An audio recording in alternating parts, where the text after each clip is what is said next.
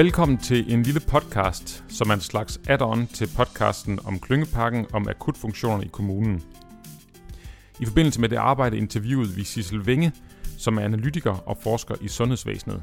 Sissel er forfatter på en rapport om erfaringerne og perspektiverne på udviklingen af det kommunale akutområde fra VIVE.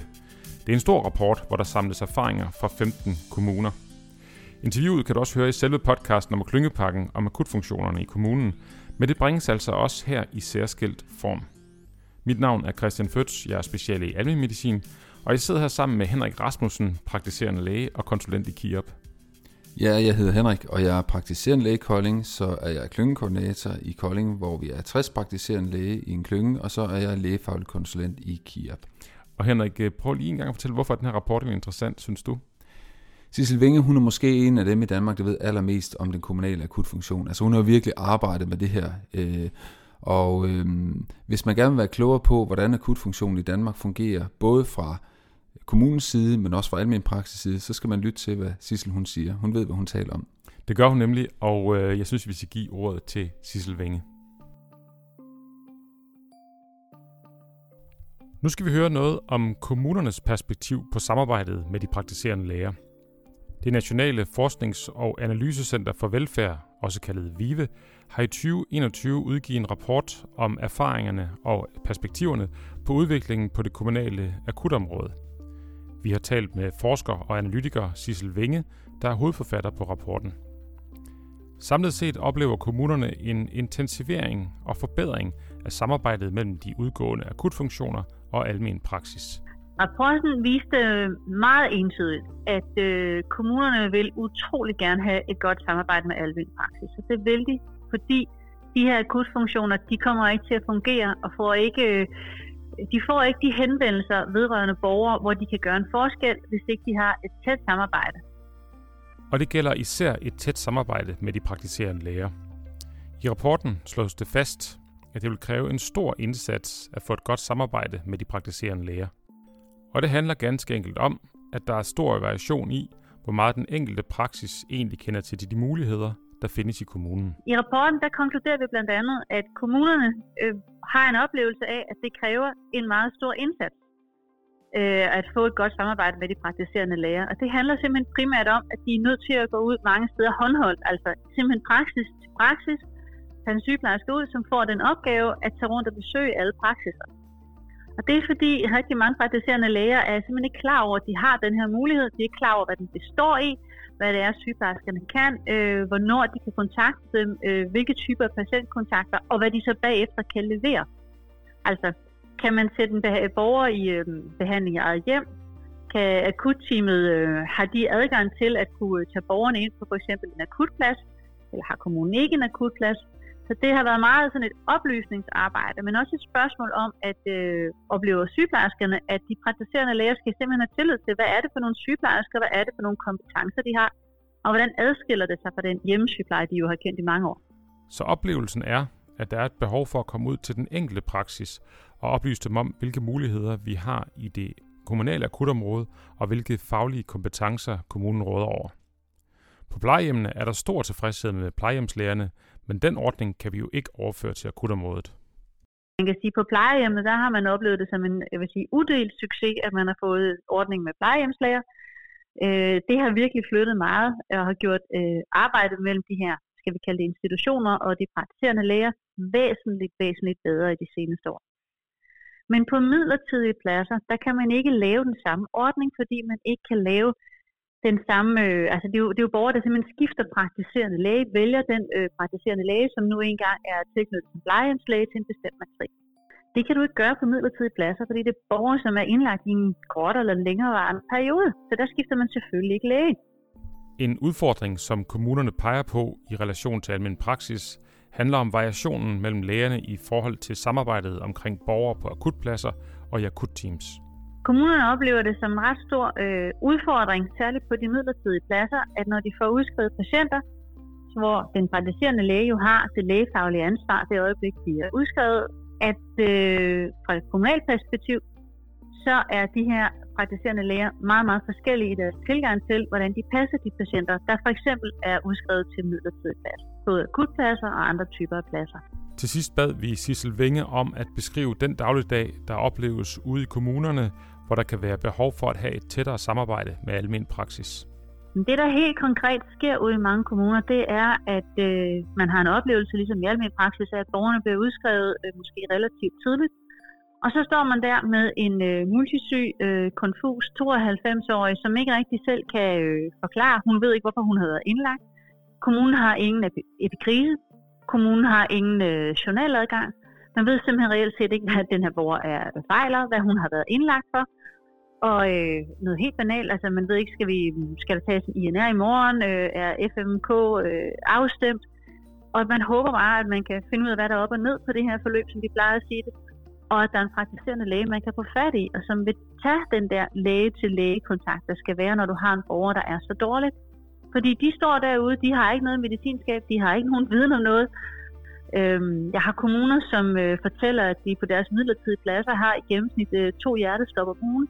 Så vi snakker altså ikke plejehjemsborgere, vi snakker virkelig svært, svært syge borgere, som øh, langt, langt overvejende lige er blevet udredskrevet fra hospital. Det er langt fortallet af dem, som kommer via almen praksis og indlagt, altså, eller udlagt kan man det jo ikke indlagt, når det er en kommune, øh, via almen praksis. Langt de fleste af dem, de kommer fra hospital.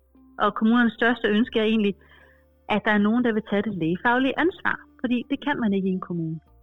Og en typisk beskrivelse fra kommunerne, det er, at det første døgns tid, det går simpelthen med overhovedet at prøve at ringe rundt og få noget information og finde ud af, hvad er det for en borger, hvad er forhistorien, øhm, hvad er det, vi kan, øh, skal gøre, stabilisere, hvad, hvad er det, vi skal gribe og gøre af. Og der savner de simpelthen bare helt utrolig meget, at nogen vil tage det lægefaglige ansvar. Og det var Sissel Vinge, vi hørte her, forsker og analytiker i sundhedsvæsenet. Hovedforfatter på rapporten Det kommunale akutområde, erfaringer og perspektiver fra 15 kommuner fra VIVE. Jamen nu har vi hørt Sissel Vinge fortælle om øh, den kommunale akutfunktion, og hun er jo egentlig meget tydelig i forhold til det, hun beskriver. Allerførst så roser hun de praktiserende læge for det, vi kalder plejehjemsordningen. Og jeg giver hende fuldstændig ret. Det er den samme fornemmelse, jeg har fra almindelig praksis siden. Det er faktisk nogle af vores allermest sårbare patienter, som vi har manglet et godt tilbud til, og det har vi faktisk fundet. Altså vi har fundet en modus her, som fungerer både for kommunen og for almindelig praksis. Situationen er jo den, at langt de fleste plejehjem i Danmark og de fleste plejehjemsafdelinger har tildelt en praktiserende læge, der tager sig enten af hele plejehjemmet eller en afdeling på plejehjemmet, og så kommer man typisk og går stuegang en gang om ugen eller hver 14. dag og tager sig af de her ældre patienter. Det betyder jo for det første, at vi fra praksissiden kender de her patienter rigtig godt, men det betyder altså også, at plejehjemsafdelingen og sygeplejersken på afdelingen kender den praktiserende læge, og man kan undgå nogle akutte behov i praksis, fordi man simpelthen kan planlægge dem til at sige, at det tager vi på onsdag, når lægen kommer. Så det her kendskab, dels at vi kender hinanden, plejehjemmet og almen praksis, eller den praktiserende læge, men også at vi som praksislæger kender patienterne bedre på plejehjemmet, der bliver en bedre kontinuitet.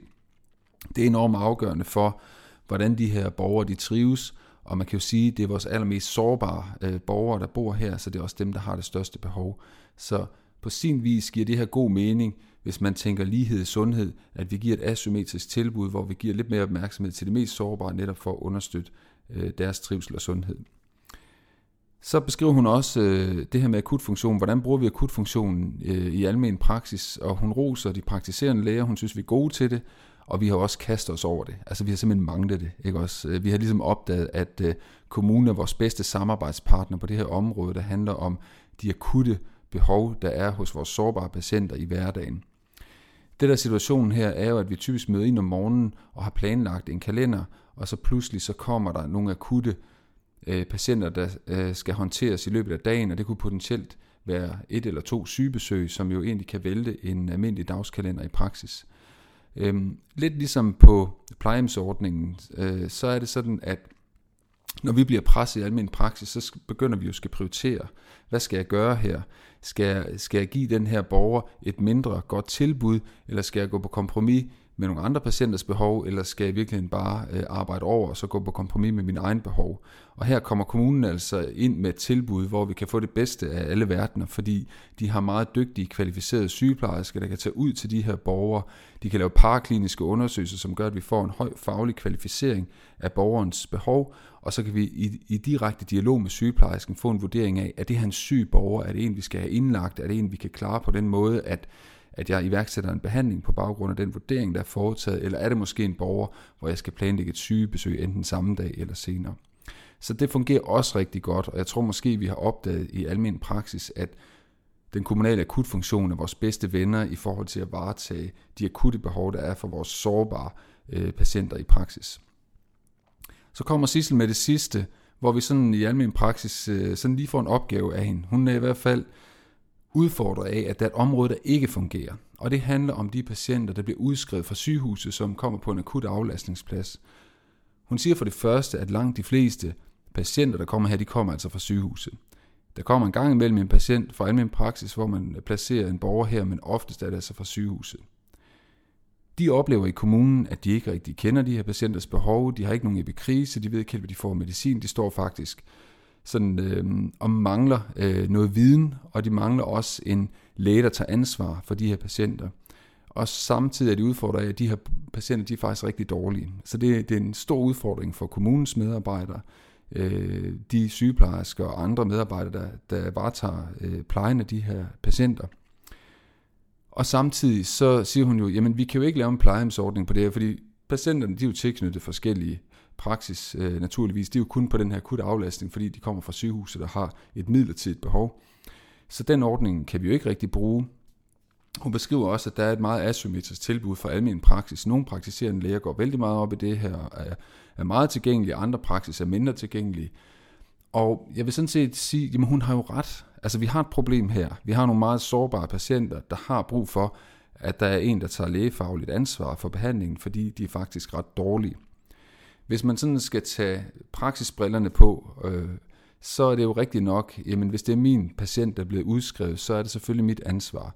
Men jeg må jo også sige som praktiserende læge, at jeg nogle gange oplever, at de her patienter bliver for tidligt udskrevet, og måske ikke helt er klar til at blive udskrevet til egen læge.